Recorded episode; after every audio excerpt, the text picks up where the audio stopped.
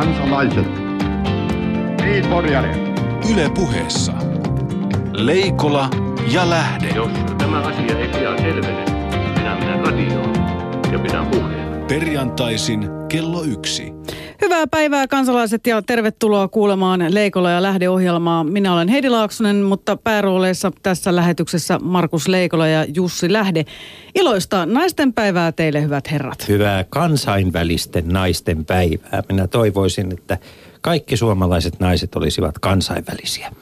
Hyvää kansainvälistä naisten päivää myös Heidi. Tänään lähetyksemme ei ole 80 minuuttia sadasta minuutista, vaan normaalit 55 minuuttia. Joo. Ja tänään puhumme muun muassa siitä, mihin poliitikko tarvitsee tiedettä. On siis luossa tiedettä, politiikkaa ja tiedepolitiikkaa, mutta tätä ennen pari poimintaa viikon varrelta. Ö, ensinnäkin monet on varmaan tavoittanut uutinen siitä, että Venezuelan presidentti Hugo Chavez on poistunut keskuudestamme. Niin Hugo Chavez kuoli nuorena, riittävän nuorena, että hänestä tulee legenda. Me tulemme näkemään hänet, hänet samanlaisena legendana äh, kuin tuota Che Guevaran ja, ja muut tällaiset vallankumoustaistelijat, koska äh, näyttämölle täytyy tulla dramaattisesti ja sieltä pitää poistua dramaattisesti päästäkseen legendaksi. Joo, tuota, nähtäväksi jää, mitä tapahtuu sen jälkeen, kun tässä on ajat latinalaisessa Amerikassa sen verran muuttunut, että, että Chavez, joka siis tuota, oli ihan oikea sosialisti, eikä vaan tämmöinen tämmöinen tuota teoriaherra, siis kansallisti öljyyhtiöitä siellä. Eli, eli menetteli niin kuin sosialismin käsikirjan mukaan menetellään. Ja, niin hän käsittääkseni saattaa olla, nyt ihan täyttä varmuutta mulla ei ole, mutta saattaa olla, että hän on ensimmäinen latinalaisen Amerikan valtionpäämies, joka on kuoleman kautta tai muuten kesken viran poistunut vasemmistososialisti, joka ei ole kuitenkaan joutunut virastaan CIAn toimesta syrjään. No, paitsi, että osat venezuelalaisista on toki sitä mieltä, että CIAhan oli tämänkin kaiken takana. Mutta kun katsoo sitä, miten amerikkalaiset, ne amerikkalainen mediat nyt pohtii tulevaisuutta, niin siellä keskitytään niin kuin Venezuelan poliittisiin rakenteisiin ja meillä Euroopassa Chavezin persoonallisuuteen. Ja musta tämä kertoo vaan siitä, että amerikkalaiset, jotka yleensä personoivat asiassa, niin näkevät lähempää ja näkevät enemmän. Chavezhan oli, jos rakastettavasti voisi sanoa, omituinen henkilö, omituinen persona. Tämän päivän, tai tämän viikon iltasanomissa oli sellainen, sellainen tuota, ö, otsikko ja kuvakavalkaadi, jossa kerrottiin, että Chavezilla oli omituisia ystäviä, mutta kun he seisoivat niissä kuvissa Chavezin rinnalla, niin eivät he mielestäni näyttäneet siinä omituisilta.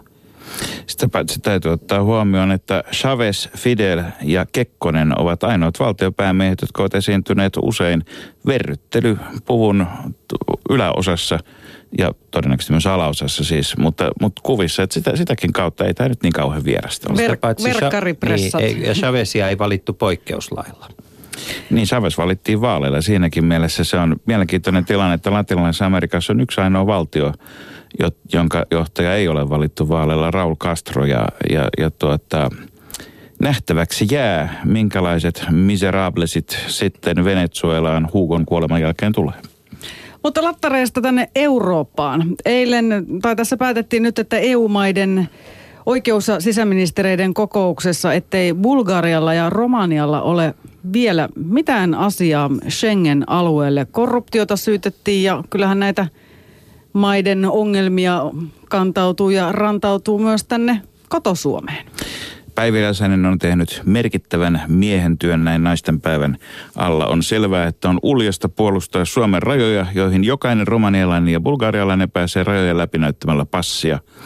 Edelleen, kuten ihan ennenkin – tähän asti, ja se on nimenomaan EUn sisällä oikeus. Että Schengenhän tarkoittaa ainoastaan sitä passikontrollin poistamista, ei sitä, että tarvittaisiin viisumi tai rajoitettaisiin pääsyä jollakin lailla. Niin mä oon sitä mieltä, että tässä pitäisi luoda tämmöinen kaksoisjärjestelmä, että olisi, olisi niin kuin erikseen tämä niin kuin liikkumavapaus ihmisille EUn sisällä passilla tai ilman, mutta sen ei välttämättä pitäisi koskea soittimia – että esimerkiksi jos ajatellaan niin kuin Romaniaa ja Bulgariaa, niin hanurit rajalle ja sitten vasta tänne.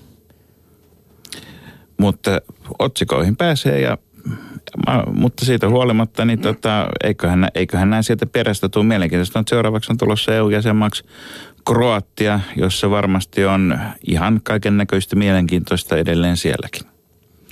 Sitten Schengenistä Kungeniin. Joo, Helsingissä sai ensi-iltansa Björn Vaarusista kertova näytelmä ja miksi tämä on kiinnostava asia on tietysti että Björn Vaarus on kiinnostava monestakin syystä. Björn Su- Wahlroos on kiinnostava siksi, että hän on Björn Wahlroos jo. Se tekee hänestä kiinnostavan. Ja, ja näytelmän ovat kirjoittaneet Timo Harakka ja Antti Karumo ja se menee siis Helsingin äh, Lilla Teatterissa, joka on nykyisin osa Helsingin kaupungin teatteria. Ja näytelmä on ehditty jo ensimmäisissä arvioissa moittia hampaattomaksi, joka varmasti on, on, on tuota sellainen luonnehdinta, joka hyvin harvoin Timo Harakan kirjoittamiin töihin – kohdistuu yleensä tällainen, tällainen kritiikki. Mutta se, mikä on mielenkiintoista mun mielestä tässä näytelmässä on se, että Björn Vaarusista samaan aikaan tekee monta muuta työtä. Tampereen yliopistossa tutkivan journalismin opiskelijat tekevät elämäkertaa 25 hengen voimin hänestä. Ja tämä on auktorisoimaton elämäkerta. Vaarus ei ole siihen antanut lupaansa. Ja sitten, sitten samaan aikaan on, on, on paljon muutakin tekeillä. Ja tietysti Vaarusin oma manifesti, joka oli Tieto Finlandin ehdokkaana viime vuonna, demokratia ja markkinat, niin, niin tota on myöskin, että ei voisi sinänsä sanoa sitä, että hänestä ei olisi tietoa tarjolla, jos tieto on se, mikä ratkaisisi. Mutta näistä pyssyistä ei nalleja puutu. Että Valruushan on sellainen kohde, että vaikka olisi äh, minkälainen tussari, niin kyllähän siihen suuntaan pitää osoitella.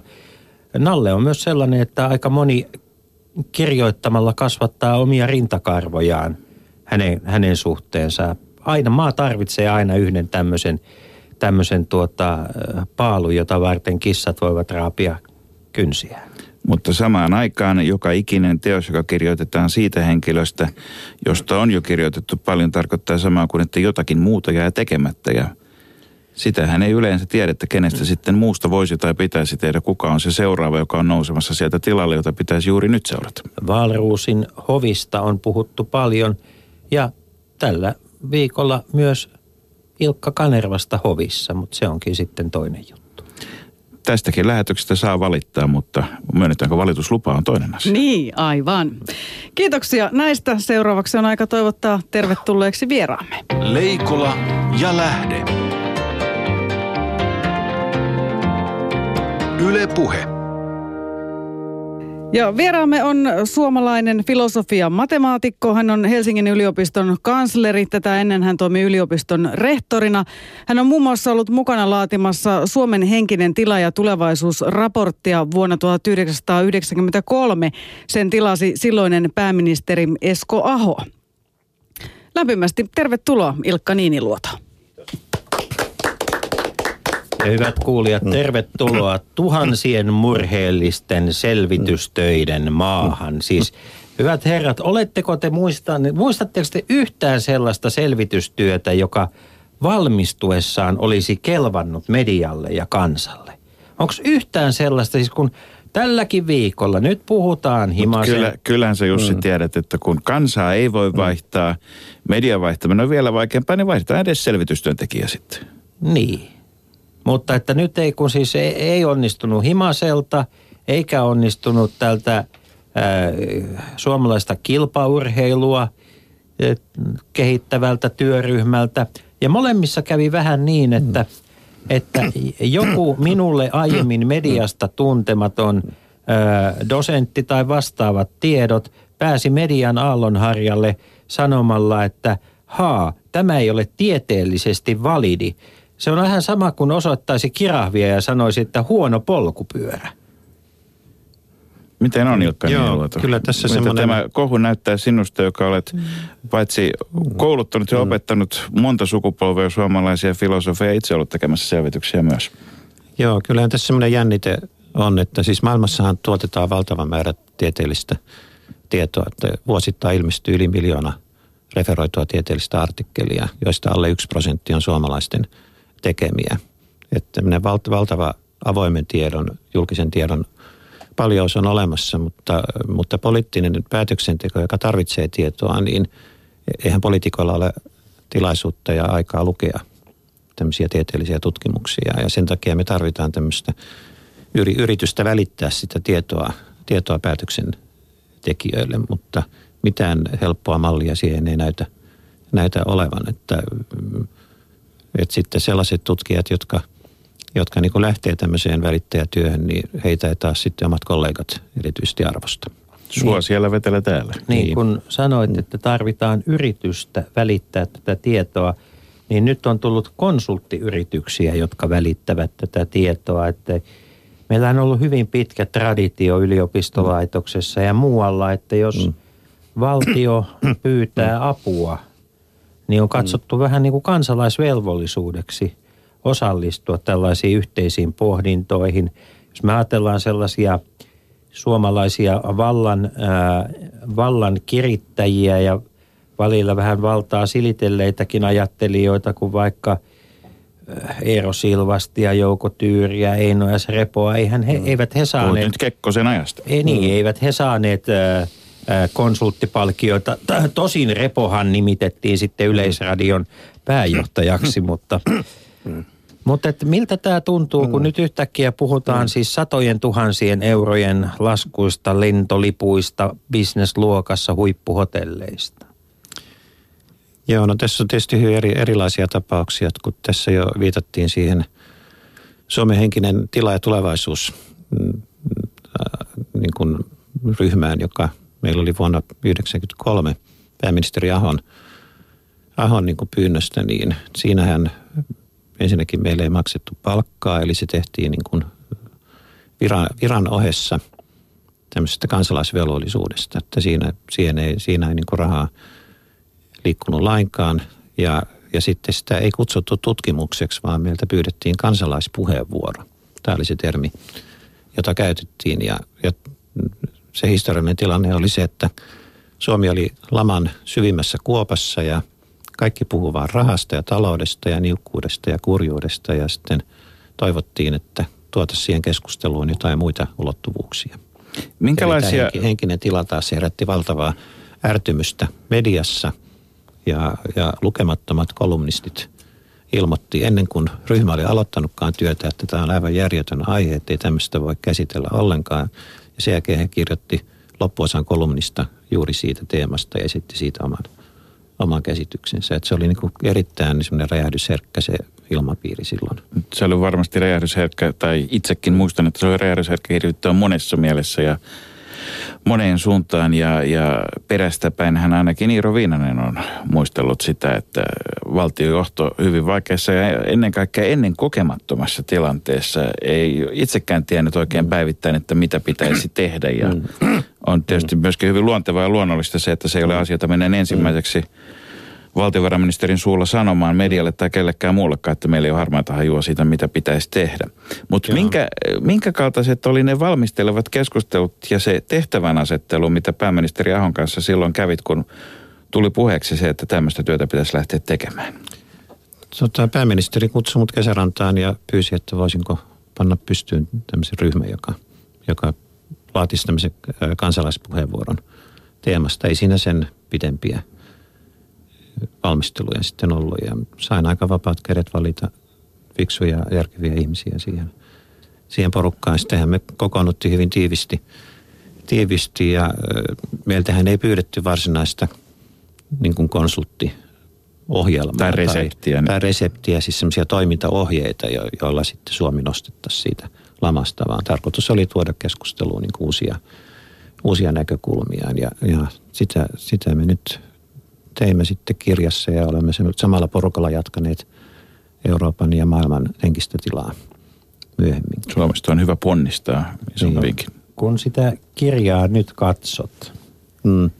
niin miltä se näyttää mm. nyt, miltä ne lääkkeet äh, siihen henkiseen lamaan näyttävät nyt ja ottivatko poliitikot mm. sitten opikseen, koska tämän kyseisen niiden vuosien jäljistä suomalaisessa yhteiskunnassa puhutaan joka hetkellä. Hmm. Ää, muistan sellaisen tilanteen, jossa presidentti Koivisto totesi, että menossa on sota ilman vihollista. Joo, no siinä meidän ryhmän keskustelussa mm, mentiin ehkä aika abstraktille tasolle, että siellä pohdittiin hyvin paljon tätä niin kuin yksilön ja yksilön ja yhteisön välistä suhdetta ja sitten toisaalta henkisen laman ja talouslaman suhteita ja miten niin kuin talouslamasta voi seurata semmoinen henkisen laman lukko, joka jähmettää toiminnan. Että mä luulen, että nämä on semmoisia teemoja, jotka on edelleen hyvin, hyvin ajankohtaisia, mutta että varsinaisia reseptejä me emme, emme esittäneet ja pääministeri Aho kyllä otti, otti sitten vastaan meidän raporttia ja käytiin yksi keskustelu siellä kesärannassa.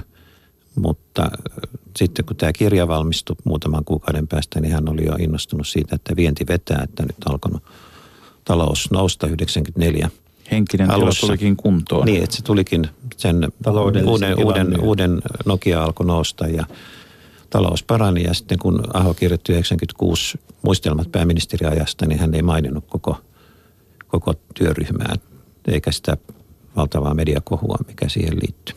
Mutta onko se niin sitten, että tämmöistä niin kun apua tullaan hakemaan tutkijoilta ja filosofeilta ja ajattelijoilta, kaik, jokaisella vähän eri kulmansa tietysti, mm. niin, niin tätä sellaisilla hetkillä, jolloin se on sopivaa, eikä silloin, kun se on varsinaisesti tarpeen. Nyt jos ajattelee perästäpäin katsoa, niin tätä, tällainen luotaushan olisi pitänyt olla tilanteessa olemassa juuri ennen kuin Suomi ajautuu lamaan.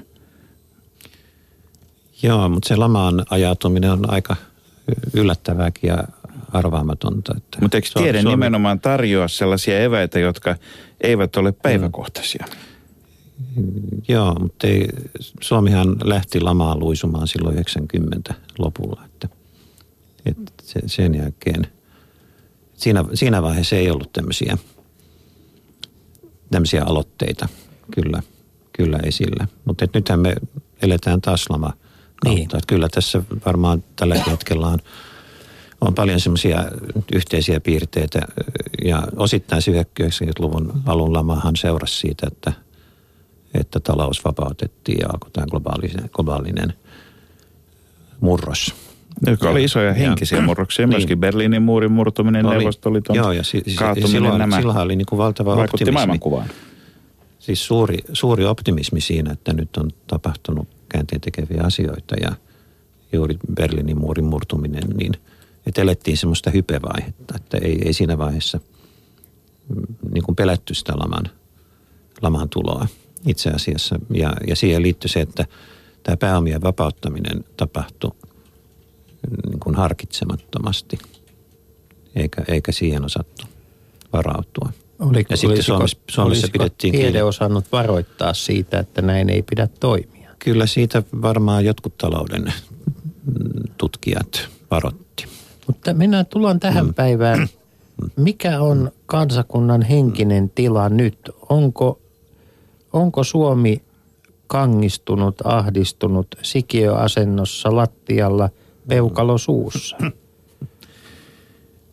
No kyllä tuntuu, että meillä on aika paljon sitä samaa, samaa kireyttä kuin silloin 90-luvun laman, laman yhteydessä. Että jos katsoo tätä Pekka Himasen raportteja, raportteja kun hän kirjoitti tämän, tämän kukoistuksen käsikirjan ja samaan aikaan, aikaan Sitra teki teki aika suurella panostuksella elinvoimaisen Suomen, Suomen ohjelman. Ja niissä Jossa molemmissa olin oli, minäkin mukana. Niin, ja ni, niissä molemmissa oli tämmöinen positiivisen, positiivisen ajattelun sanoma, että Suomi, Suomi voi nousta, jos, mm. jos niin kuin lopetetaan tämä, tämä ikuinen, ikuinen valitus ja kireys ja kateus ja toisten latistaminen ja etsitään niin kuin positiivisia asenteita ja ratkaisuja. Ja jos nyt katsoo sitten, miten – miten tämä Pekka Himasen sininen kirja, joka mulla on tässä, tässä mukana, niin on otettu vastaan, niin sehän on ollut just päinvastainen, että se on, se on nyt haukuttu lyttyyn ja Kirja vastaanotolla, saamallaan vastaanotolla todistaa olevansa oikeassa. Niin, että nyt oikeastaan tuon Jukka Relanderin Hesarin arvostelua lukuun ottamatta kukaan ei puhunut tuon kirjan sisällöstä. Hmm. Et nyt, nyt tämä koko kohu, niin. kohu liittyy tähän sinänsä ihan, ihan relevanttiin kysymykseen, että miten, miten niin kuin valtiovalta tilaa, tilaa selvityksiä, mutta että jos, jos niin kuin kymmenesosakin siitä energiasta ja kohinasta olisi käytetty keskustelemaan Suomen tulevaisuusohjelmasta, niin oltaisiin jo paljon pitemmällä. Kuinka paljon tämä kohu liittyy kaunaan, kalsareihin ja siihen, että Pekka Himanen on täällä, täällä tuota pohjoisella havumetsävyöhykkeellä kehdannut käyttäytyä kuin rocktähti? No kyllä, kyllä varmaan on, on tämmöistä niin kuin henkilöön liittyvää niin kuin kateutta ja kaunaakin mm. tässä. Minkälainen tässä opiskelija mukana. Pekka Himanen oli? Hän oli hyvin innostunut ja nopea ja kirja, kirjoitti valtavalla vauhdilla opinnoittiensa. ja valmistui, valmistui kahdessa, kahdessa vuodessa tohtoriksi. Se oli poikkeus, poikkeusvauhti, mutta sitten hän on lähtenyt maailmalle ja verkostunut verkostunut Kaliforniassa ja äh, Englannissa ja muualla sitten näiden Manuel Castelsin ja kumppaneiden kanssa. Että, no mi- että hänellä on tämmöinen oma erityinen roolinsa. Mikä on oma arviosi Pekka Himasesta yhteiskunnallisena ajattelijana ja mikä on oma arviosi tuosta sinisestä kirjasta? No mä kirjoitin arvostelun siitä kukoistuksen käsikirjasta ja musta siinä oli siis, hyvää se positiivisen ajattelun – niin kuin esittäminen ja, ja se oli hyvin, hyvinkin samantyyppistä asiaa kuin siinä Sitran, Sitran niin kuin elinvoimaisen Suomen, Suomen ohjelmassa. Nyt tämä Himasen projekti, joka, joka on ollut keskustelun kohteena, niin siinä on ehkä vähän, vähän niin kuin ongelma, että siinä on niin kuin kahdenlaista aineista, että, aineistoa. Että toisaalta siellä on – taustaryhmänä on tämä Castells ja Calderon ja muita, muita maailman tunnettuja tutkijoita ja tarkoituksena on ollut, ollut laatia myöhemmin tänä vuonna valmistuva tieteellinen teos, joka tarkastelee siis tätä globaalia haasteita ja tuo vertailukohtia Piilaakso, Kiina, Afrikka ja niin edelleen. Et siis se, sieltä tulisi semmoinen tutkimus. Joka on ikään kuin se vertaileva yhteiskuntatutkimus. Niin, se on sitä vertaileva yhteiskuntatutkimusta, joka niin tuo sitten Suomen, Suomen haasteisiin näkökulman tästä kans, kansainväliseltä tutkijaryhmältä. Ja tämä on, tämä on selvästikin niin tutkimushanke ja ehkä nyt verrattavissa semmoisiin, mitä nyt Suomen Akatemian tyypillinen tutkimushanke on, on puolen miljoonan suuruinen. Mutta mut sitten tässä on toisaalta tarkoituksena – tukea Suomen tulevaisuusselonteon valmistumista. Joka on siis valtioneuvoston selonteko eduskunnalle. Joka on valtioneuvoston laatima selonteko ja tässä pääministeri on sitten py, niin kuin pyytänyt himasta tekemään tämmöisen, tämmöisen raportin, joka, joka auttaisi tässä tulevaisuusselonteon teossa. Ja tässä me tullaan nyt sitten tähän tieteellisen – tutkimuksia ja poliittisen päätöksenteon välitysongelmaan. Että tämähän on aika, aika yksinkertaisesti rakennettu, rautalangasta väännetty malli, malli jossa, jossa on niin ehdotuksia. Tämähän on otsikoltaan, että luonnos, luonnos kansalliseksi tulevaisuushankkeeksi johtopäätöksiä Suomen tulevaisuus selonteolle. Ja tämä on niin aika, aika yksinkertaisesti rakennettu mutta nähdäkseni siinä on oikeat perusasiat. Kestävä, kestävä kehitys, ympäristö, hyvinvointi, talous. Sitten tämmöisiä suosituksia siitä, miten taloudellista kestävyyttä voitaisiin parantaa ja sitten luku, jossa kohotetaan ihmisarvo ja hyvinvointi ja onnellisuus. Leikola ja lähde. Yle.fi kautta puhe mutta ei sillä tavalla niin kuin arvioitavissa tieteellisenä tutkimuksena. Tuo on aika selkeä, selkeä, selkeä arvio, että mä oon itse lukenut sen ja samaa mieltä, että siellä on sinänsä käyttökelpoisia, käyttökelpoisia asioita ohjeita, mutta aikamoista höttöä sitten joukossa ja täytyy vaatii melkoista ero, separaattoria mm. niiden erottelemiseen. Joo. Tuota, avataan hieman kuulijoille. Tässä mainittiin kaksi nimeä, Castells ja Calderon. Jos he olisivat keihääheittäjiä, niin kuinka pitkälle keppi lentäisi? Ovatko he maailman huippua vai EM-kisatasoa vai, vai tuota, minkälaisia, minkälaisista herroista on kyse? Kyllä mä, siis Manuel Castells on kirjoittanut informaatioajan semmoiset perusteokset, jossa, jossa on niin analysoitu tätä niin kuin in- informaatioteknologian kumouksellista vaikutusta. Ja on semmoinen kolmiosainen laaja Information Age-teos, että kyllä, kyllähän on sen alan, alan niin kuin ehdoton, ehdoton ekspertti maailmassa. Että sanoisin, että olympiakisojen mitalisti. Entä, entä, entä Calderon? Calderon, Onko pistesijoilla? Calderon on ehkä vähemmän tunnettu, mutta hän on, hän on nimenomaan tehnyt näitä hyvinvointi,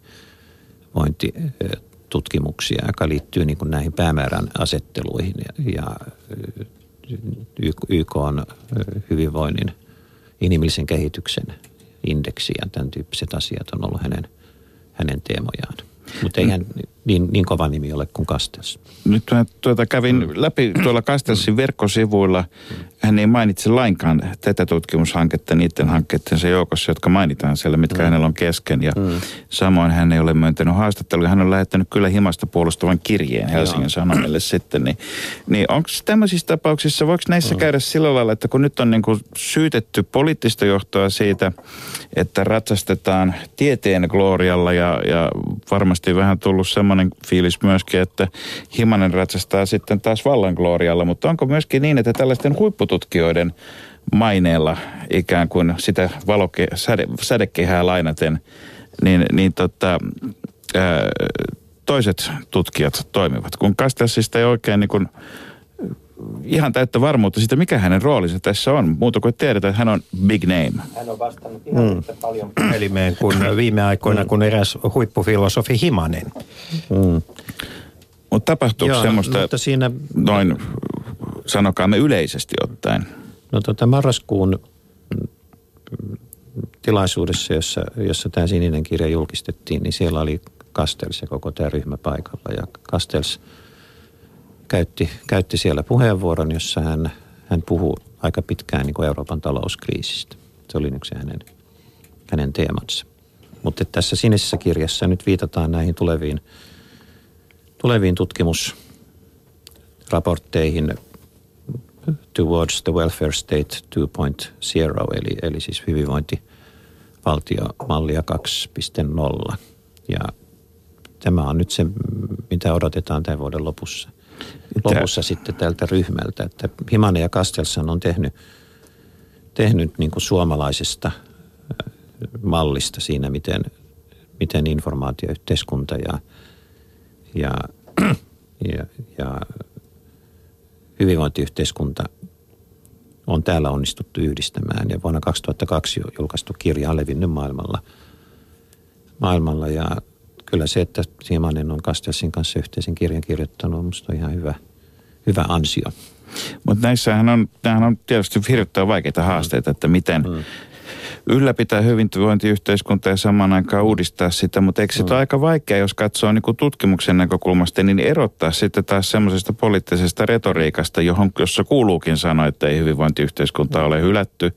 Jos on oppositiossa, niin kuuluu sanoa, että no totta Mars on hylätty nimenomaan. Mm. Ja, ja tota, silloin me ollaan helposti tekemisissä käsitteiden määrittelyn kanssa, joka ei nyt ole ihan pelkästään poliitikkojen yksinoikeus mm. toivottavasti kuitenkaan, mm. vaan pikemminkin tieteentekijöiden sitä ydinosaamista nämä käsitteet. Mm. Joo, mutta et, kun, kun lukee sitä Kastelsia ja Himasen kirjaa, niin kyllä siitä näkyy, että Kastels on ollut niin kuin innostunut siitä Suomen esimerkistä. Että, että ainakin vuosituhannen alussa hän näki, että, että suomalainen yhteiskunta on pystynyt – pystynyt todella niin kuin viemään läpi tätä informaatiovallankumousta, josta hän on itse puhunut, mutta että kuitenkin Suomessa on, on tämä vahva hyvinvointi yhteiskunnan perinne. Ja kyllä tämä on semmoinen perusjännite, joka meillä varmasti edelleen on, että monet on sitä mieltä, että meillä ei ole varaa hyvinvointi yhteiskuntaan ja, sen pelastamiseksi meidän pitää purkaa kaikki ne rakenteet, jotka itse asiassa määrittelee hyvinvointiyhteiskuntaa. Että, että meillä on tämmöinen aika, aika hankala, Mut kun, hankala asetelma. ja kieli ei tietenkään ole sillä lailla erossa politiikan tekemisestä koskaan myöskään. Tuossa uusimmassa mm. Tieteessä tapahtuu lehdessä on Erkki Karvosen mainio artikkeli, joka on otsikoitu, siteeraan sen nyt niin, että saan sanatarkasti, tieto paitsi mm. kuvaa todellisuutta myös rakentaa sitä. Mm. Ja hän käyttää yhtenä esimerkkinä näitä galluppeja, jotka mm. alkaa muokata todellisuutta siinä vaiheessa, kun ikään kuin selvitetään, mikä se todellisuus on. Mutta eikö filosofia nimenomaan ole tieteen alla, joka tarjoaa eväitä ikään kuin sen käsittelemiseen, että miten kieli ja tieto ja tiede ylipäätään vaikuttaa siihen todellisuuteen, jota, se samana, jota samaan aikaan tutkitaan ja jota sitten poliitikot koettavat puolestaan muokata ja vaikuttaa siihen. Joo. Joo, siis kielihän ei vaan kuvaa asioita, vaan myöskin todella vaikuttaa siihen tapaan, millä me hahmotamme ja sitten toimimme. Itse, itse kirjoitin vuonna 1989 pienen kirjan Informaatio, tieto ja yhteiskunta, jossa, jossa yritin purkaa semmoista minun mielestä käsitesotkua, joka syntyi siitä, että, että us- uskottiin, että, että nämä uudet sähköiset viestinnän välineet lisätessään niin kuin dataa ja informaatiota, niin lisäisivät tietoa. Ja että tämä uusi, tämä uusi informaatioyhteiskunta olisikin tietoyhteiskunta semmoisessa merkityksessä, kun valistusfilosofit Tietämisen se olisi yhteiskunta. tietämisen yhteiskunta, jossa, jossa niin kuin aidosti perusteltu totuudenmukainen tietäminen lisääntyy. Et- Ja musta tämä, oli semmoinen käsitteellinen sotku, jota yritin, yri- yritin purkaa, mutta että historia viekkautta on se, että seuraavana vuonna keksittiin World Wide Web ja, ja internetin kumous, joka kyllä hiukan asettaa sen uuteen valoon, koska nyt meillä on, meillä on kuitenkin hakukoneen päässä valtava määrä, määrä niin kuin mone, monella tapaa käyttökelpoista informaatiota, mutta aika paljon vastaanottajan vastuulla on se, että hän osaa sitten koota ja ymmärtää ja, ja, ja niin kuin jäsentää sitä tietoa ja myöskin ymmärtää, että kaikki, kaikki mikä Wikipediassa on, niin ei ole, ole niin kuin perusteltua tietoa. Ja samaan aikaan, kun verkon käytön määrä lisääntyy, niin niiden kansalaisten määrä, jotka, tai osuus, jotka tietävät, mitä puolueet on hallituksessa, niin todennäköisesti vähenee pikemminkin. Tietoyhteiskunnan sijasta olemme luoneet luuloyhteiskunnan. Kun tämä poliitikko vallan huipulla tarvitsee mm. tietoa, mm. niin miten poliitikon pitäisi järjestää, kun tuota, siis filosofeista on, on tullut vähän niin kuin rokkitähtiä.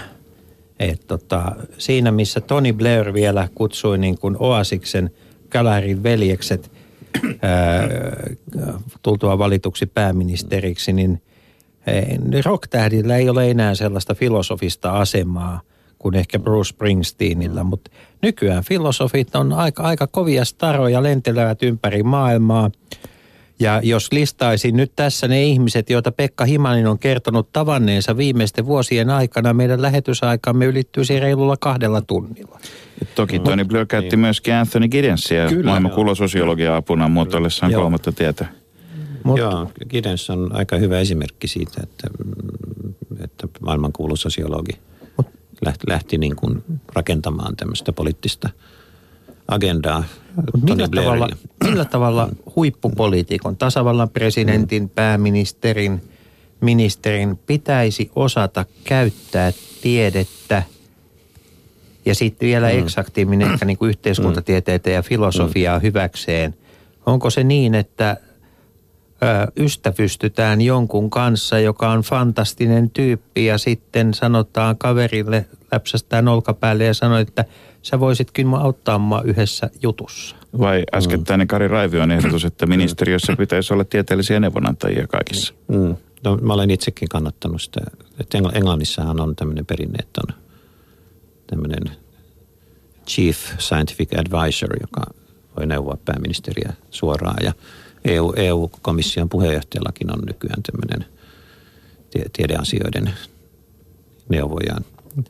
Että tämähän on, on nyt sikäli myöskin hyvin ajankohtainen aihe, että, että Suomessa tiedepolitiikassa nyt keskustellaan tästä, tästä koko meidän tutkimusjärjestelmän uudelleen rakentamisesta ja hahmottamisesta, että kun meillä on perinteisesti yliopistot ja, ja tutkimuslaitokset, jotka tuottaa tätä perustiedettä ja, ja tiete, tieteellistä tietoa, sitten meillä on näillä tutkimuslaitoksilla on ollut viranomaistehtäviä, vaikkapa nyt Terveyden ja hyvinvoinnin laitos tekee, se, tekee niin kuin selvityksiä suomalaisten terveydestä ja maahanmuuttajien terveydestä ja tällä tapaa antaa niin kuin poliittiselle päätöksenteolle aineksia.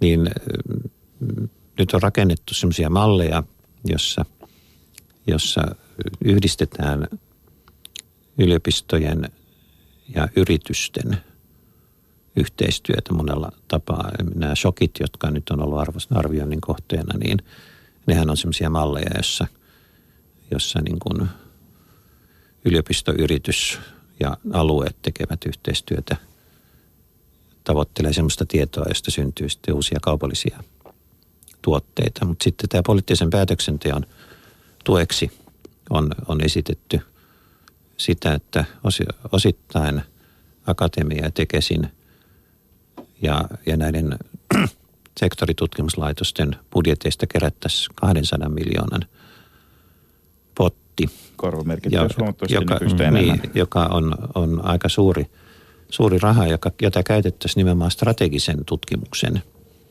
rahoittamiseen. Ja sitten sen lisäksi valtioneuvoston kansliaan 30 miljoonaa sellaista niin kuin suoraa tämän, tämän valtioneuvoston tarvitsemaa selvitys rahaa, joka Himastel, sen, himastelurahaa. Niin, no se olisi sen tyyppistä, jolla niin. sitten Sehän, vaikka, eikö, vaikkapa näitä valtion niin. eikö, selontekoja, valtioneuvoston nyt, selontekoja se, voitaisiin niin. valmistella. Semmoinen ongelma, että mm. tässä voi mm. niin kuin, vaikkapa jonkin tutkimuslaitoksen johtaja tai, tai, mm. tai tuota, muu taho, jonka, jonka instituution toiminta on valtion rahoituksesta kiinni, niin eikö mm. tässä ole semmoinen niin kuin – uhkana semmoinen Tycho Brahen kohtalo. Siis. Mm. Tycho Brahehan, kun hän halusi kuninkaalta lisää rahaa uutta teleskooppia varten, mm. hän ei kehdannut nousta ruokapöydästä, hänen virtsarakkonsa halkesi ja hän kuoli. Eli että tämä raha alkaa mm. ohjata, rahoitus alkaa ohjata sitä käytöstä mm. kohti vallan huipulla olevia tai ihmisiä. Galilei, joka niin, sanoi Paaville niin. yhtä ja mietiskeli itse toista. Kyllä. Joo. No kyllä tämmöistä niin kuin jännitteistä suhdettahan historiassa on, on varmasti paljon ollut tieteen ja kirkon välillä, tieteen ja, ja poliittisen vallan, tieteen ja talouselämän välillä. Että, että siis tiete, tieteen ytimenähän on, on meidän tiedeinstituutioiden autonomia – se, että... Ja pyrkimys totuuteen. Ja pyrkimys, pyrkimys totuuteen ja semmoiseen perusteluun, joka on objektiivinen, paikkansa pitävä.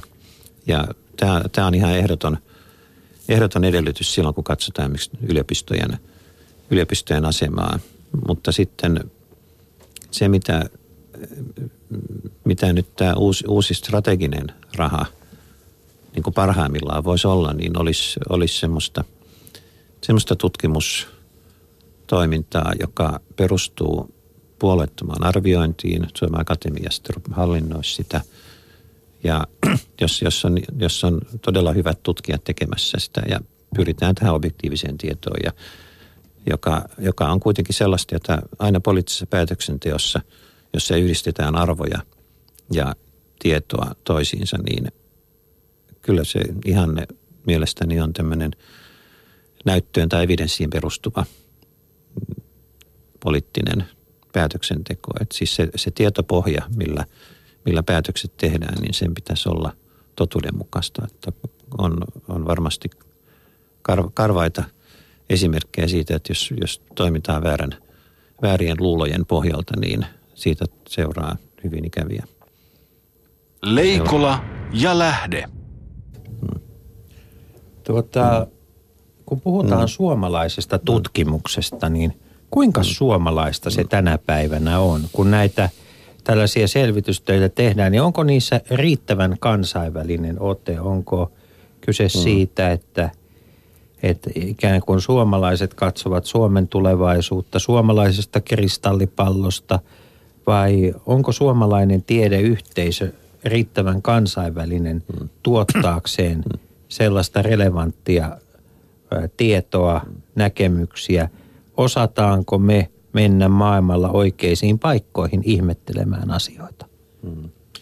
No, no tiedehän on ytimeltään kansainvälistä. Tiedeyhteisö on, on kansainvälinen yh- yhteisö ja, ja tieteen arviointi tapahtuu kansainvälisen vuorovaikutuksen pohjalta. Että kyllä, kyllä siinä suhteessa suom, suomalainen tiede on, on niin kuin kansainvälistä. Että on, tämä on tietysti se niin kuin tärkeä, tärkeä lähtökohta, mutta niin kuin tuossa keskustelun alussa sanoin, niin alle yksi prosentti maailman tieteellisistä artikkeleista on suomalaisten kirjoittamia. Että, su, että suurin osa tieteellisestä tiedosta, jota mahdollisesti täällä käytetään, on kuitenkin tuontitavaraa. Ja sitten, sitten jos mietitään taas tämmöisiä niin kuin soveltavia tarpeita valtioneuvoston ja politiikan tarpeisiin, niin, niin ne tarpeethan on nimenomaan kansallisia kuitenkin viime Niin. kädessä. Kyllähän me Kyllä. niillä pyritään saamaan kilpailukykyä muita maita vastaan.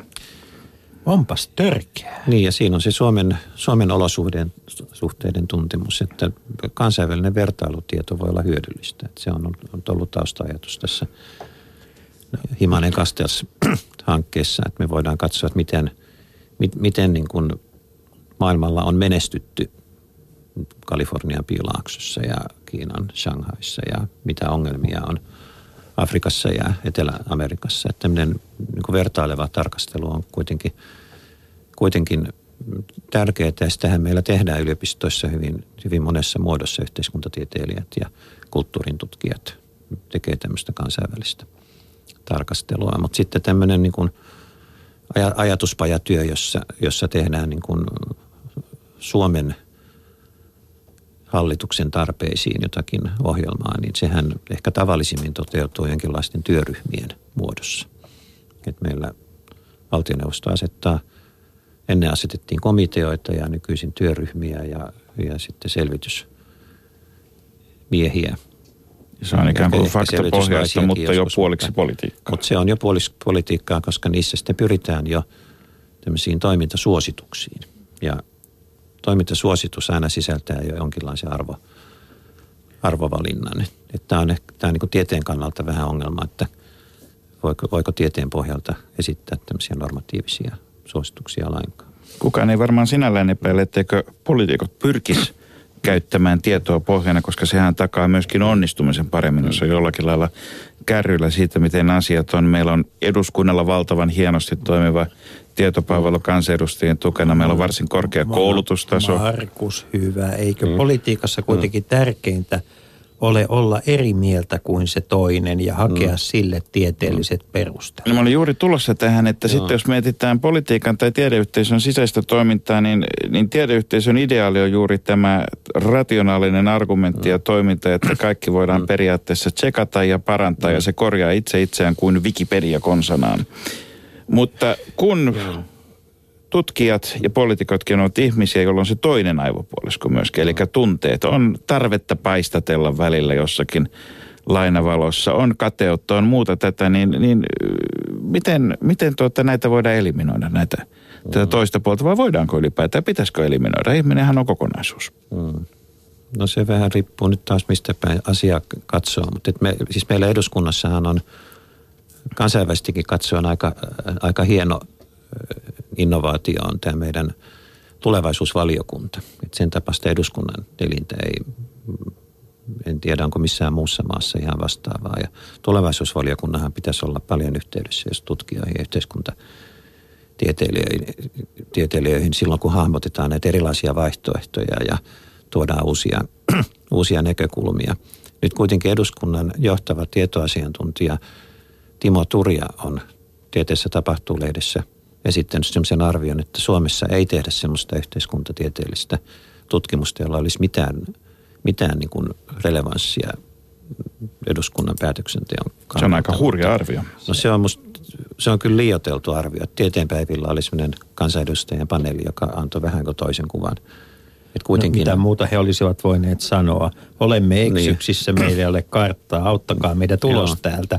Olisi ollut se toinen vaihtoehto. Mutta kyllä he myönsi, että kun, kun tutkijat esiintyviksi valiokunnissa asiantuntijoina, niin joskus, joskus he voivat, voivat muuttaa mieltäänkin jostain asiasta, että kaikki on niin kuin ennalta.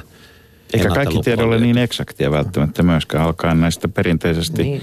eksakteina pidettyistä. Eihän lääketiede, se on eksakti tiede. Joo, ja- Suomalaisellehan tiedettä Niin. on vain se, mikä mm. mahtuu Excel-taulukkoon, mistä voit piirtää mm. vuokaavion ja lujuuslaskelmat. Ja filosofia, Siis insinööritieteet. Niin, filo, filosofiahan ei tähän taivu. Ja mm. nyt kun tässä yksi merkittävimpiä asioita, mitä tässä viimeisen puolen vuoden ta- aikana on tapahtunut Suomessa, on se, että että jos nykyään nuori mies on kalsarit jalassa katukivellä, niin häntä kutsutaan pian filosofiksi. Mutta vaikka minun oma veljeni Ville on filosofi, niin minä en tiedä, mitä ne filosofit oikein tekevät. Voisitko Ilkka tiivistää meille, mitä se filosofia on ja mitä sillä on politiikalle parhaimmillaan annettavana? Joo, filosofia on viisauden ystävyyttä, joka on, on historiallisesti ollut, ollut yliopistojen tärkeä keskeinen akateeminen ydin, ydinalue, jossa tuo, pohditaan tiedon ja inhimillisen toiminnan ja hy, hyvän, toden hyvän ja kauniin, kauniin niin kuin sisältöjä. Mutta että fi, filosofit sitten on, on vuosisatojen varrella myöskin esiintynyt, esiintynyt julkisissa rooleissa Suomessa. Meillä on Snellmanista lähtien sellainen perinne, että filosofian professorista tuli valtiovarainministeri, joka hahmotteli Hegelin hyvin raskaan filosofisen järjestelmän pohjalle meidän kansallisen heräämisen ohjelman, joka on aika, aika jännittävä filosofian sovellutus. silloin.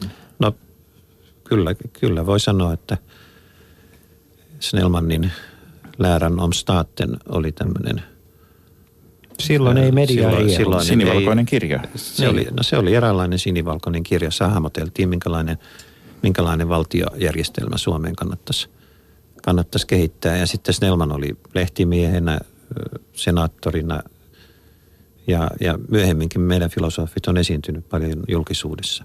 Mutta se, mikä se filosofian relevanssi nyt sitten voisi olla, olla tämmöisissä päätöksentekoyhteyksissä, on se, että tuodaan uusia näkökulmia, kyse, kysytään asioita uudella tavalla – niin kuin nähdään semmoisia vaihtoehtoja, joita ei ole ehkä tultu ajatelleeksi. Tehdään yhteenvetoja asioista. Olen itse käynyt paljon semmoisissa seminaareissa pitämässä avausesitelmiä, jossa käsitellään sitten hyvin monen, monen tyyppisiä aiheita, mutta filosofin rooli on semmoinen niin kuin kys- kysyvä ja yhteen vetävä. Kestävätkö poliittiset ideologiat filosofista tarkastelua? No meillä on sitten eri, erikseen vielä poliittinen filosofia, joka, joka analysoi oikeudenmukaisuutta ja poliittisia järjestelmiä.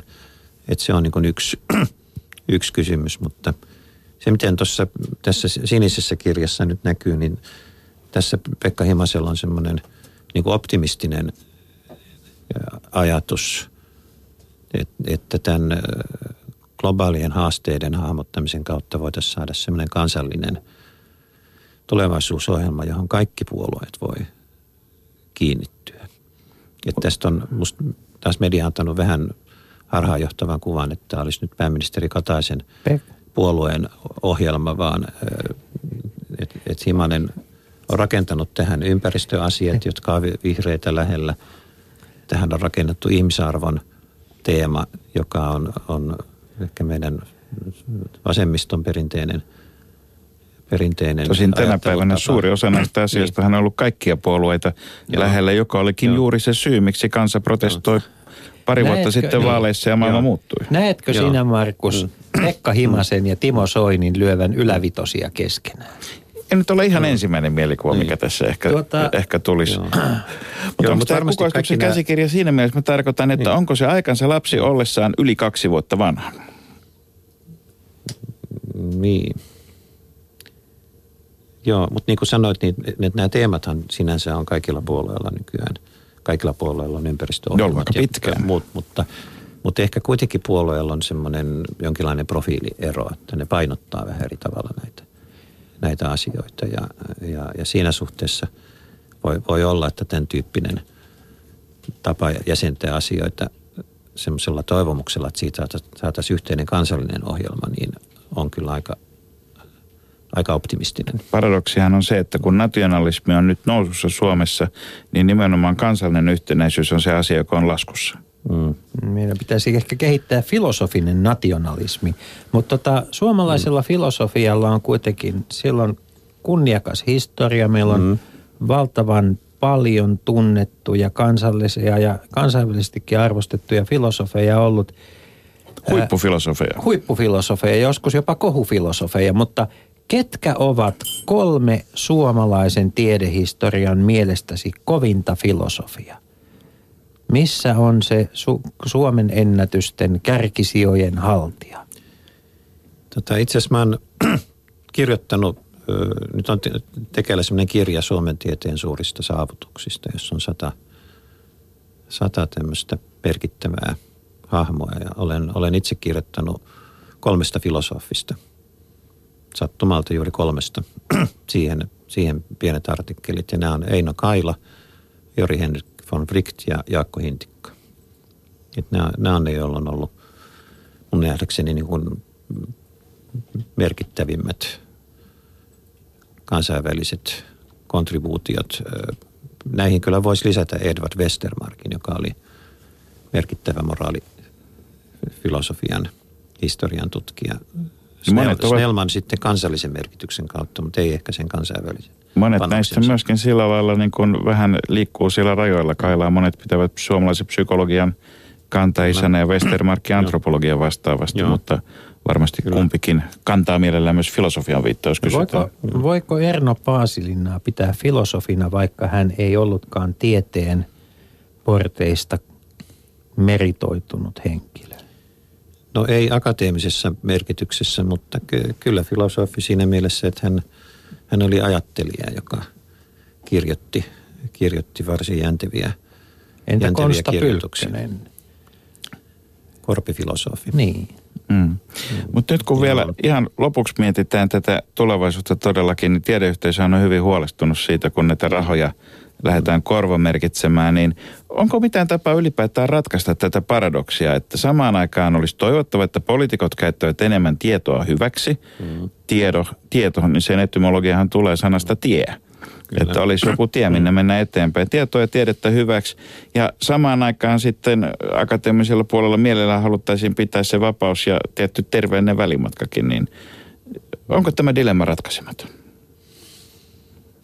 No ei, ei siinä mitään helppoa, helppoa ratkaisua ole ja, ja politiikassa kuitenkin on ydinasia on näiden arvovalintojen tekeminen ja se ei ole varsinaisesti tieteen tehtävä. Että kyllä, kyllä meillä semmoinen niin rooliero on, että jos tiede on tiedon, tiedon tuottamista ja politiikka on näiden valintojen tekemistä, niin siinä on kuitenkin kahdesta eri asiasta kyse.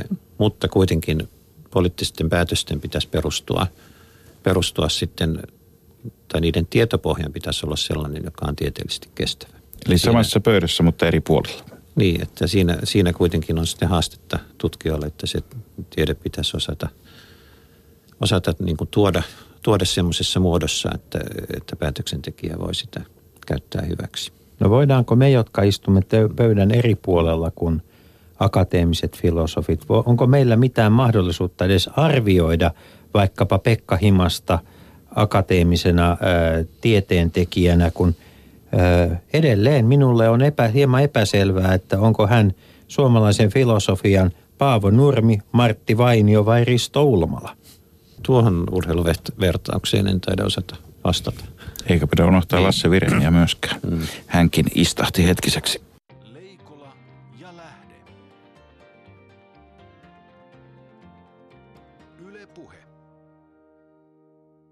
Ohjelma antaa vieraalleen tunnin aikaa kertoa ajatuksistaan, näkemyksistään, kokemuksistaan ja elämyksistään.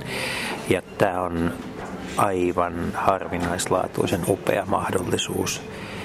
Ja mukava nähdä, että, että tuota, ihmiset kyselevät, että voisiko sinne päästä vieraaksi. Se on yhtä aikaa kevyttä ja vakavaa. Se ei ole kevyttä itseisarvona, mutta se tarkoittaa sitä, että me ei suhtauduta haudan vakavasti asioihin, jotka sinänsä on vakavia.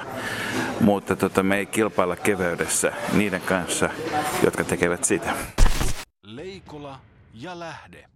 Hannu Karisto, määrittele mikä on radiodokumentti. Radiodokumentti on ohjelma, joka yrittää tulkita maailmaa jostakin näkökulmasta, eli siinä on journalismia ja elämyksiä. Ensi maanantaina meillä on mahdollisuus kaikilla kuulla aika paljon radiodokumentteja. Niin, silloinhan käynnistyy jälleen Dokkari-ilta ja tarjolla on eläimiä, kihelmöintiä, hieman urheiluakin ja aikamatkustusta. Eikä tässä vielä kaikki. Yllätyksiä tulee. Yle Puheen Dokkari-ilta ensi maanantaina kello 18.03 alkaa. Ja eiköhän me Hannu tehdä sillä tavalla, että aina tuonne puoli kymmenen asti jatketaan ja kuunnellaan hienoja radiotöitä. Näin teemme. Ja hyvä kuulija, sinullakin on mahdollisuus ottaa osaa Dokkari-iltaan. Ole oman elämäsi radiodokumenttikriitikko. Ja laita viestiä Southboxiin. Yle.fi kautta puhe. Ensi maanantaina Dokkari-ilta. Yle Puhe.